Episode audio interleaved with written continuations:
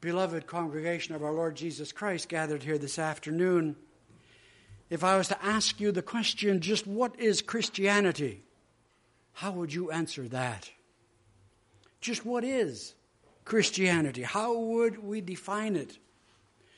We're not strangers to that question, are we? The question comes to mind in the hearts of people every day, the world over. And our text of this afternoon is a text that cuts like a surgeon's scalpel to the very heart of that question. Our text of this afternoon cuts through all of the external baggage and goes right to the juggler, if you will, defining the parameters of true Christian faith. In answer to that question, the born again heart of a child of God answers Christianity is a person, first of all. And all that is rightly associated with Christianity finds its center of gravity in that person. It's as the Reverend John Stott writes the person and work of Jesus Christ are the foundation rock upon which the Christian religion is built and stands. Take Christ from Christianity and you disembowel Christianity. There's nothing left. Christ is the center of Christianity, and all else is circumference. Christianity then is a person, the person of the Lord Jesus Christ, and, and nothing about Christianity can be rightly understood until there is true saving faith in Christ.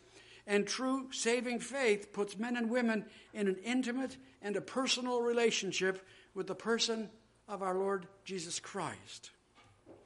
Now, this truth was well known and well understood by the Apostle Paul. That was, that was his conviction and it was his experience. And our text of this afternoon is his expression, his expression of that truth. This text should be rightly taken with Galatians 2, verse 20, where we hear him saying the same thing in different words. There we hear him crying out jubilantly, I am crucified with Christ, nevertheless I live. Not I, but Christ lives in me. And the life I now live in the flesh, I live by the faith, by the faith of the Son of God, who loved me and gave himself up for me.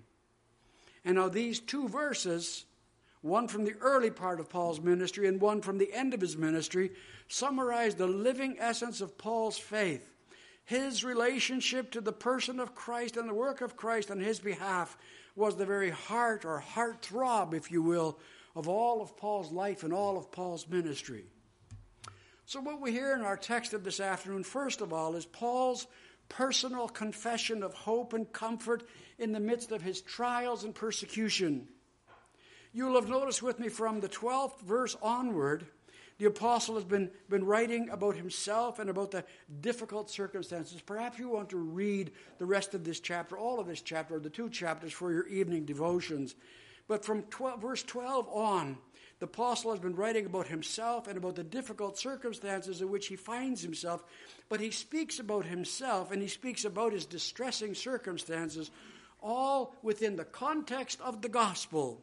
We notice then that Paul writes to his friends much differently than you and I perhaps would do were we writing a letter to our friends in similar circumstances.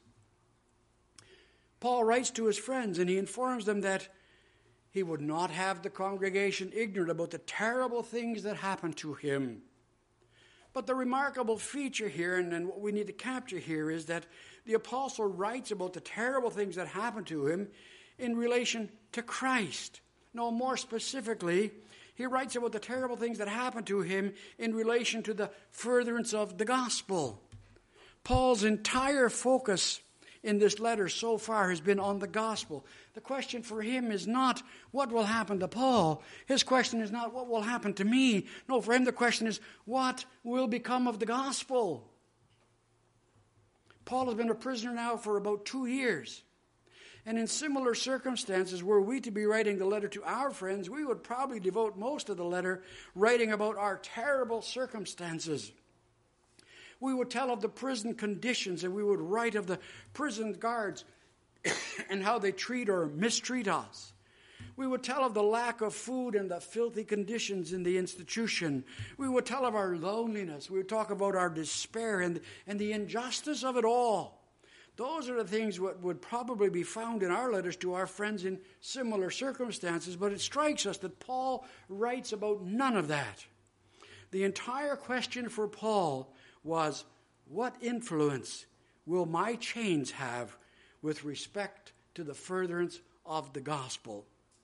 What is my situation going to do to the preaching of the gospel? Will the gospel preaching be hindered by my imprisonment or by my death? That was his all consuming concern. I administer God's word to you this afternoon using as my theme death's gain. We will hear a marvelous confession. We will learn of the firm basis for that confession. And finally, we'll learn of the pure gain encompassed in the confession. So, a marvelous confession, a firm basis for the confession, and the pure gain encompassed in the confession. People of God, we need to fix the context. We need to set the stage, and we need to set the context a little bit. We heard Paul write in the verses 12 through 14 that his bonds were in Christ. He writes that he did not suffer as an evildoer. And as a result, he goes on to say that as a result of his change, he was able to preach to the prison guards. You can read about that in the few earlier verses of the chapter. He was able to preach to the prison guards. And as a result of his change, the new Christians in the surrounding area had become more bold to speak of their own faith. In other words, Paul explains that his imprisonment has become a means to an end his imprisonment had in fact served for the spreading of the gospel. He was able to preach to the guards who were, who were chained to him. These guards would go home and tell their wives the marvelous things that they had heard from this, this, this, this man. And the Christians in the area who were afraid of persecution now became much more bold, according to the scriptures. But in the verses 16 through 18, we hear him crying out that, oh, it is true that some people preach Christ out of envy and strife, and that others preach Christ out of goodwill, but what does it matter? The main point is that Christ is being preached. And in that I rejoice, he says, and I will keep rejoicing. But don't misunderstand, people of God. Paul was not saying that he was indifferent about sound doctrine. The apostle is not indifferent as to who preaches and how Christ is preached, as, has, as has been explained by some expositors. He is not saying here that it makes no difference which doctrines are preached as long as Christ is central to the preaching. Oh, no. In Galatians chapter 1, we hear Paul thundering his scathing indictment with the words, If anyone preach another gospel than that which I have preached, even should it be an angel from heaven, let him be accursed. Would we now expect the same apostle to say, It makes no difference how you preach as long as Christ is preached? Of course not. What Paul was saying there was that he had little concern about the motives in the hearts of those who preach. In other words, Paul, Paul, it did not concern Paul. It did not concern Paul if these men were preaching Christ in an effort to undermine Paul's ministry we learn from Scripture that at the time there were preachers in the church who, in fact, were enemies of Paul. They were envious of Paul, and they tried to draw the disciples away from Paul and to themselves. Now, says Paul, that makes no difference to me, if only they preach Christ.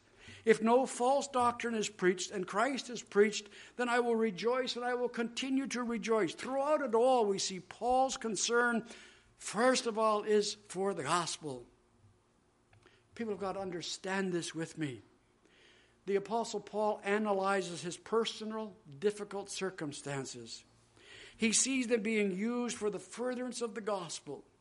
He sees that Christ is being preached, albeit from different motives.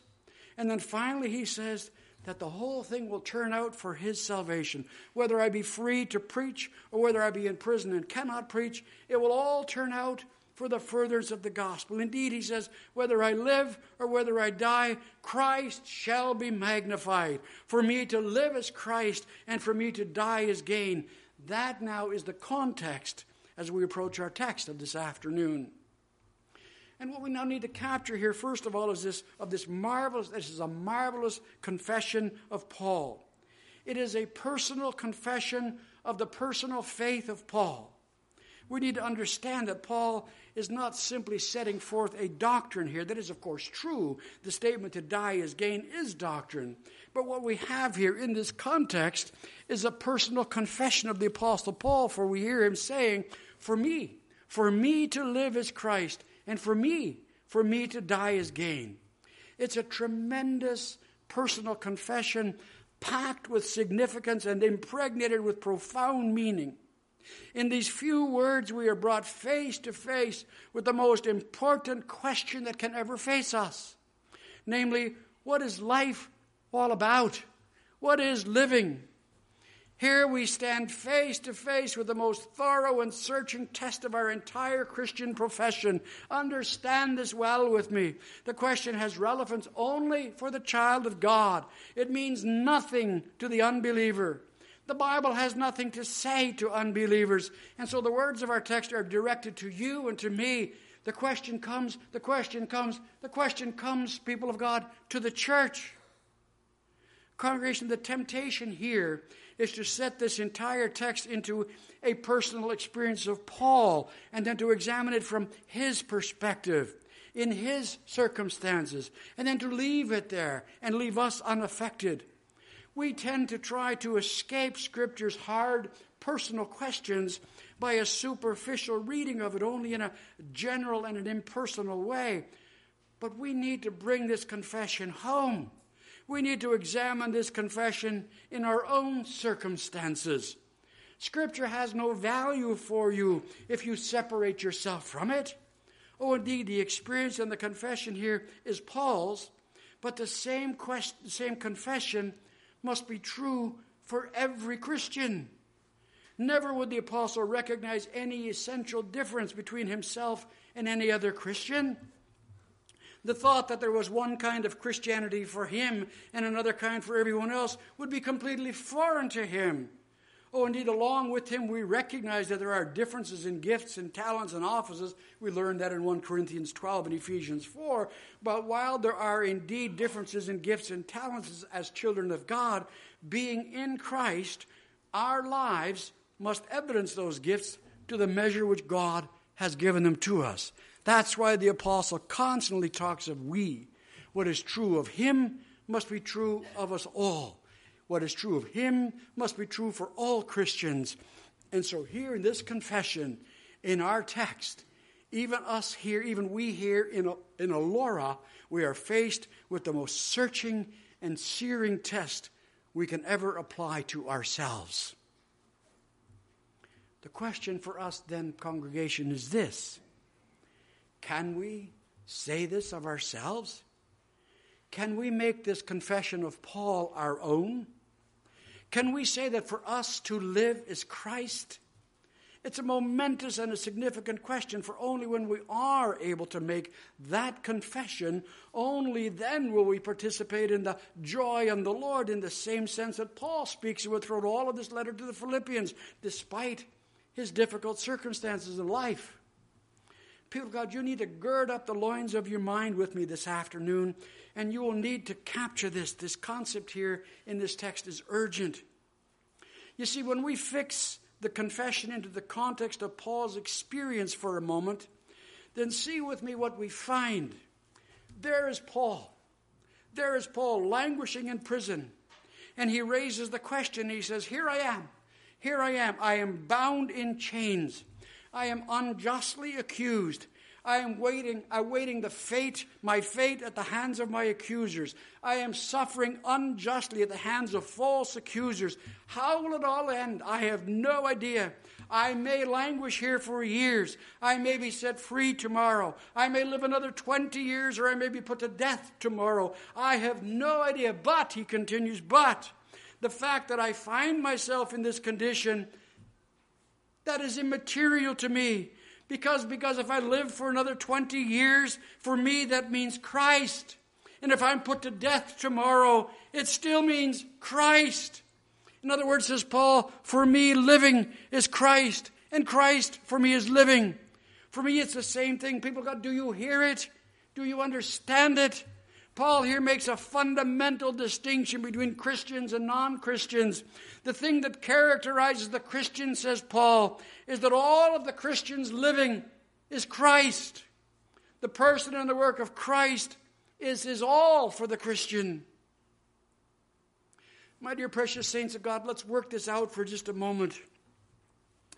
If you were to ask the average man on the street of his view of life, and this is where the confession of Paul would also begin to test us so sharply, perhaps even painfully, if we were to ask the average man or woman on the street, what is living? What does living hold or what does living mean for you? Is it not true that most would say, the most important thing in my life is my family, my home, my children, my career, my business, my farm, my car, my truck, my wife, my husband, my boyfriend, my girlfriend, my children. Is it true that for most people, life means our earthly possessions and our intimacy and companionship with our loved ones within our family circle? And what Paul now wants us to consider is but what, but what if, what if, what if these things are taken away? What if these things are all taken away? Then where would your happiness be? It would be gone. It would be gone. Your world and the, your joy in life would collapse, would it not? But, but, but, says Paul, for me to live is Christ. What Paul is saying is that his greatest love is Christ. And that love for Christ dominates Paul's whole life and Paul's all of Paul's living. What the apostle is really saying about himself here is, I may live another 20 years, but what if I do? What is it going to mean? What am I going to do with my life for those 20 years? People of God, what Paul wants us to understand here is that life consists of more than eating and drinking, sleeping and rising, working or playing. Paul here is talking about the real purpose in life. He is stating his motivating principle of life, and what we need to capture here is that Paul is stating his whole reason for living, and he's asking of each of us, even, even, even each of us here in Elora, he's asking us to consider that same question. Paul is asking, What is your real purpose in life? What motivates you? He is referring to what interests and, mo- and, and what motivates you as to how you spend your time on this earth. A very personal and yet a very real and burning question, congregation. It's not a general question. It comes to us as seniors, it comes to us as middle aged, as parents, even as teenagers and children. What is the joy in your life? What is it that you want out of life? What drives you? What motivates you? What is the love of your life? Capture this with me. The thing that is characteristic of all true love is that we're always thinking about the specific object of our true love. Ask any young man or a young woman. They can hardly think of anything else than that beautiful creature whom they love so intensely. And in this context, now it becomes the question of Matthew 6 Where is your treasure? asks the Lord. And now, says Paul, in answer to that question, for me to live is Christ. He is the object of my love. He is the all consuming purpose of my life. It is my intense love for Him that motivates me and moves me. Paul says in Philippians chapter 3 that his one desire his one desire was to know Christ. That's what he longs for, to know him more and more in the power of his resurrection. That was paramount. That was above all else for him. That was his whole reason for living. And once having come, having come to know him, that was now the reason for all of his rejoicing throughout all of this letter, all of his living, all of his joy, all of his rejoicing centered around the Christ whom he had come to know as his personal Savior. Ah, oh, see with me now how it all begins to fit. Now, in the context of all that we've been hearing about from, from him in this chapter, Paul is saying he has spent his time spreading the good news of God's grace in Christ. And that's the important thing that Christ may be preached by him or by someone else. If I remain another 20 years, well, I will continue to simply preach Christ. There he is in prison, people of God. And he's saying, My imprisonment has served to further the gospel, and in that I rejoice. Oh, he sums it all up so beautifully in the last chapter when he says, I have learned. I have learned that in whatever circumstances I find myself, therein to be content, for Christ has delivered me from it all, and I love him. That's his confession here. And that is precisely what we see in his life. His circumstances were desperate. And yet, people of God, and yet, people of God, as he was staring death in the face, he was prepared, he was preparing to be poured out as a drink offering. He was expecting the martyr's death. And throughout it all, he says, I rejoice, and I want you to rejoice with me. It causes us to, to tremble in amazement.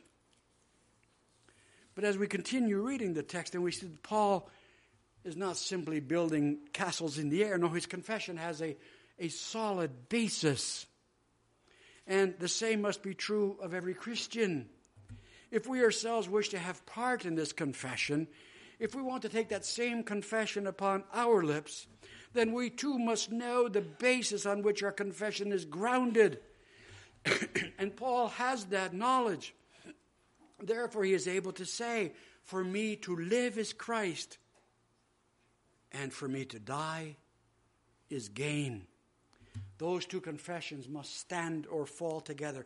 It's only because he can say, first of all, that for me to live is Christ, that therefore he can go on to say, for me to die is gain. What does that mean? Well, follow this with me. You see, in the first part of the confession, Paul uses a strong expression he does not say, he does not say, it is my joy to live for Christ. He might have said that, and the expression would be correct, but that's not what he says. What Paul does here is that he connects these two statements, living and dying, with Christ. He identifies the two statements as one. You see, if we were to ask Paul, what does it mean for you to live? He would say, for me to live here, for me to live on this earth, for me to live while dwelling here below is Christ and only Christ. Therefore, he would say, Therefore, since he is my all, take Christ away and you kill me. Take Christ away and I die. Take Christ away and I'm not living anymore. Oh, says Paul, you may take everything else away. Take my house, my business, my farm, my wife, my husband, my children. Take it all away and leave me, Jesus, and I am still living. But take Christ away and I cease to live, then I die.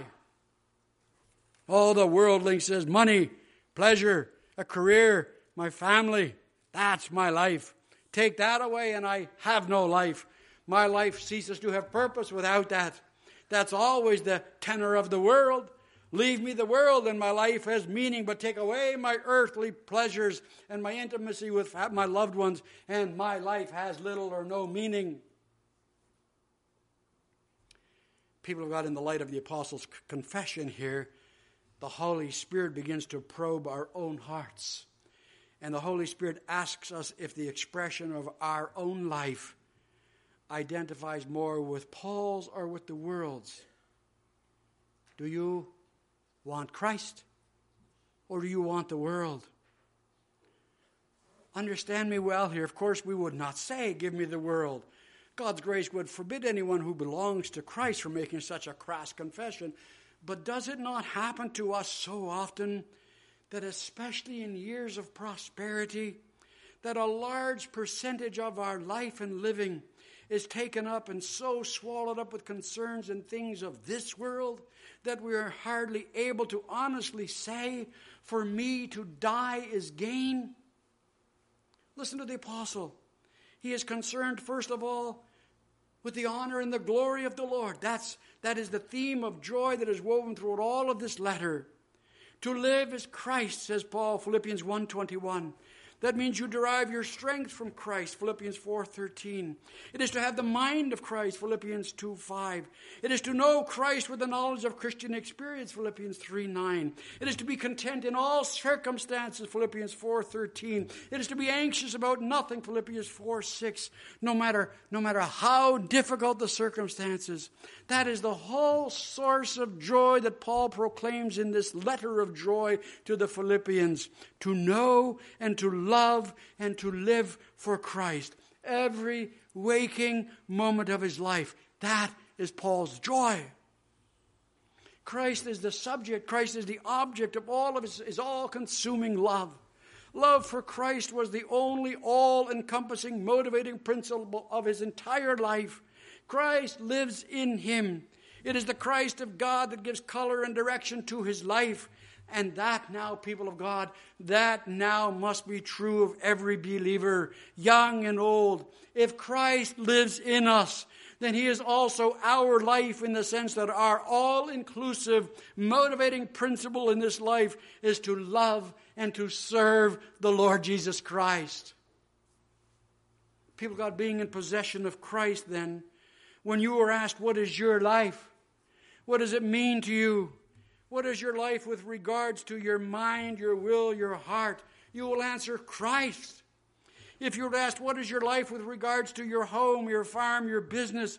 If you were asked to what do you commit your time, your treasure, and your talent, and you will answer Christ. What is your life with regards to your possessions? Christ. What is your life with regards to all things? And you will say, Christ. You will say, Christ. He is all the world to me. People, God, you cannot serve Christ part time. You cannot live any part of your life without Christ. If we understand what Paul is teaching us here, if we understand the all inclusive life in Christ that Paul sets before us here, then it becomes clear that Christ and Christ's honor must be your chief and your only concern in all areas of your life, all day, every day, in every way. Oh, now follow me as Paul ties it all together so beautifully in our text. For me to die is gain. Now we understand. First of all, if my home or my business is my life, then death is not a gain, for I will lose my home or my business when I die. If money or possessions are my life, then death will not be a gain, for I will lose it all when I die. I cannot take it with me. But, but, but if for me to live is Christ, then for me to die is gain because, because, because I will gain Christ. Yes, in a certain sense that is correct, but much, much more is implied here, infinitely more. You see, what is death biblically? Separation of body and soul, yes, but that's cold theology or philosophy. Death in the biblical sense is that the new man, the new creation that we have become in Christ, which has been struggling with the old man all of our lives, finally separates and leaves the old man behind. Simply defined, people of God, that means that at the death of the child of God, all earthly imperfections fall away. You know what I mean, so did Paul. While still on this earth, there is still so much sin, so much failure, so much lukewarmness, so much doubt, so much backsliding, and so much imperfection that still clings to us. That perfection which is required of us will not be possible for us on this side of the grave, and that sin grieves us. But at death, all of that falls away, and we become a perfect creation all of our imperfection leaves us. Everything leaves us in death. Our home, our family, our friends, our loved ones, our business, our farms, our money, our investment, and our sinful imperfections. Everything leaves us except, except, except Christ. Death cannot take him away. Nothing can separate us from the love of God which is in Christ. Christ is eternal, and nothing can separate us from the love of God which is in him. All that death can do to the Christian is to totally, radically, and finally eradicate the old man or the old sinful nature which we have received in Adam. All that death can do to the Christian is to remove that earthly sinful tabernacle and usher us into the new and heavenly perfection of Jerusalem. Ah, oh, my dear precious saints of God, when to live for Christ is true for you, then to die is gain for you. That's what Paul wants us to know in our text. Death will mean not only that you will actually be with Christ and at home with the Lord, But death holds even more comfort. It holds even more glory for you. Death will be great gain for you because, because, because death will be the gateway. Death will be the entrance, oh, to heaven to be sure.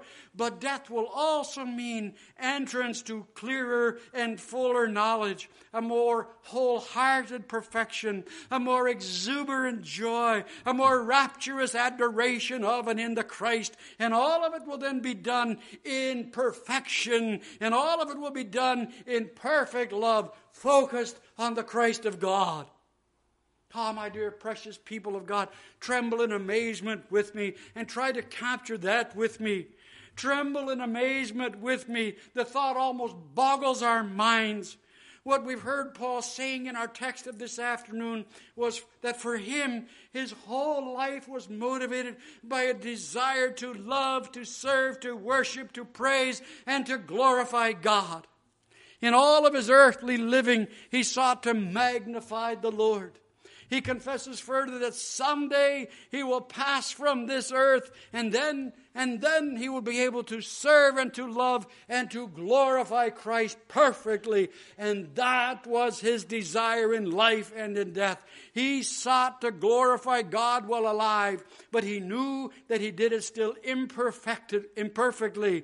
But he also knew that finally the day would come when he would die, and then he would love and glorify God perfectly for all eternity. That was Paul's all consuming desire. And therefore, we hear him say, For me to live now is to love Christ, and for me to die is to gain is gain, for then I will love him even more. May it be so for each of us and our children. Let's pray. Now unto Jehovah, you sons of the mighty, all glory and strength and dominion accord. Ascribe to him glory and render him honor in beauty of holiness. Worship the Lord. Amen. For our song of application, would you turn with me again to Psalm 16, and this time we'll sing stanza 4 and 5.